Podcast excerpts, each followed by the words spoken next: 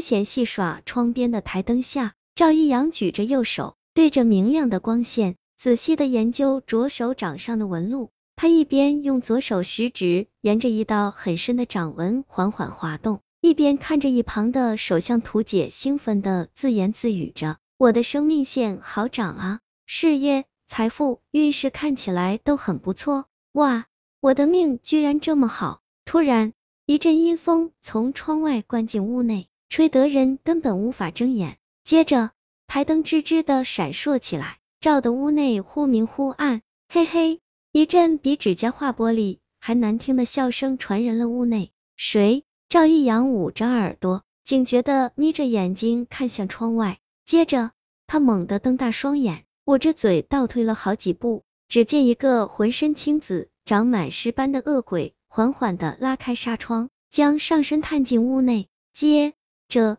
他将一条腿搭在窗台上，就要往窗户里钻，绝对不能让这个恶鬼进屋。想到这儿，赵一阳回过了神，四下一看，发现桌边靠着一根晾衣杆，抄起来就去捅恶鬼。恶鬼抬手一抓，轻松的将晾衣杆抓在手中。他一手抓着晾衣杆，一手撑着窗台，另一条腿也快进了屋内。看到恶鬼就要从窗台上跳下来。赵一阳想撒开晾衣杆逃跑，可是他的两只手就像长在了晾衣杆上一样，怎么都拿不下来了。他拼命的甩着胳膊，摇晃着上身，想把手拿下来，但折腾了好半天，手没拿下来，手掌心却被弄得生疼，一滴滴鲜血顺着指缝滴落下来。恶鬼眯着眼睛欣赏了一会儿赵一阳惊慌失措的滑稽相，然后满意的阴笑着。用两根手指捏住晾衣杆，轻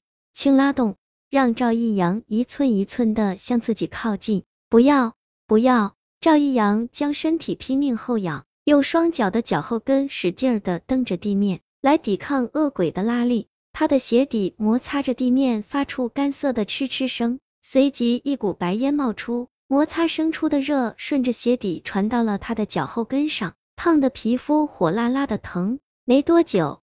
恶鬼消遣够了，捏住晾衣杆，使劲一提，将赵一阳甩向自己，眼看就要落人鬼手。赵一阳惊慌的蹬着双脚，无意中踢到了恶鬼的眼睛，由于用力过猛，脚尖竟扎进了恶鬼的眼窝中，恶鬼疼的松开了晾衣杆，浑身颤抖着乱叫起来。赵一阳的双手总算解脱了，但由于脚尖还插在恶鬼的眼窝中，他只能背对着恶鬼。大头冲下地，挂在恶鬼身前。他拼命的扭动着身子，将双手伸到背后，紧紧抓住恶鬼的双腿，向前一拽，同时双脚猛地向下发力，去踢踩恶鬼的脸。此招一出，恶鬼毫无防范，咕咚一声倒在了地上。赵一阳双手撑的迅速爬了起来，用脚尖在恶鬼的眼窝里使劲搅了搅，一股黑色的血从眼窝四周溢了出来。剑插进眼窝的脚尖变得松动，他双手抓住小腿，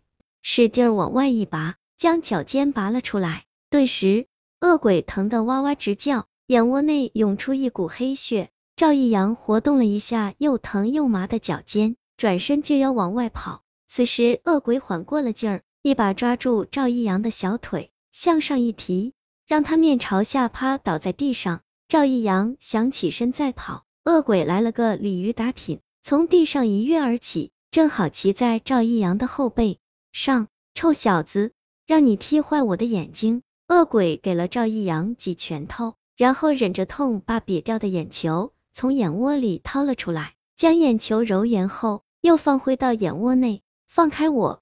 你要做什么？赵一阳拼命的扭动身子，想把恶鬼从自己身上甩下来。恶鬼不耐烦的抓住赵一阳的双手，将他的双手绑在背后。之后，一阵痛痒从赵一阳双手手掌上传来，似乎有什么东西在上面不停的刻画。接着，刺啦一声，恶鬼从赵一阳手上撕下了什么东西。赵一阳觉得双手手掌有些辣痛，扭头往背后看去，只见恶鬼正捏着两片透明的东西往他的上衣口袋里装。装好后。恶鬼又俯身想去抓赵一阳的脖子，突然一个装满污水的痰盂从天而降，正扣在恶鬼的头上。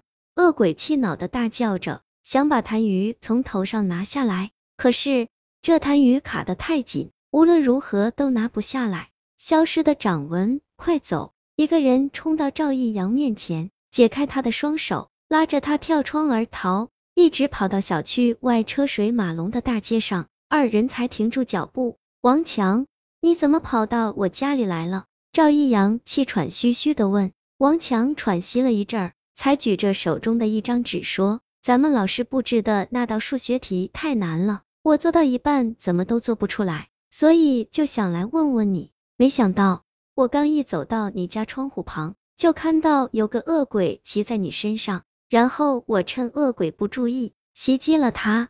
多亏了那道救命的数学题，否则我就命丧鬼手了。”赵一阳玩笑道：“真没良心，竟然不知道谢谢我。”看我怎么收拾你！说着，王强坏笑着抬起脚，在赵一阳右侧的小腿上轻轻踢了一下。谁知这一脚下去，赵一阳竟然一头栽倒在地上，抱着腿打起了滚儿，好疼啊！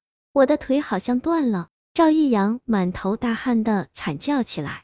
怎么可能？我没用多大劲儿啊！王强赶忙蹲下身去查看赵一阳的右腿，接着王强不禁吃了一惊。双手抓住赵一阳的右腿，惊叫道：“怎么会这样？”更多鬼故事，请关注微信公众号“鬼爷讲鬼”。怎么了？赵一阳忍着剧痛，抬起头往自己的右腿上看去。这一看，他惊得连疼痛都忘了。只见一条白色半透明的小腿从他的膝盖下方伸了出来，僵直的指着前方。愣了一会儿，王强恍然大悟道：“这不会是你的魂魄吧？”赵一阳想了想，突然想起恶鬼在自己双手上动过手脚，连忙将双手举到眼前，看到自己双手的手掌后，他浑身颤抖着大叫起来：“怎么会这样？”见状，王强凑了过来，一看到赵一阳双手的手掌，他就惊叫道：“你的掌纹呢？”此时，赵一阳双手手掌通红一片，表面只剩一层薄薄的皮肤，光滑的很。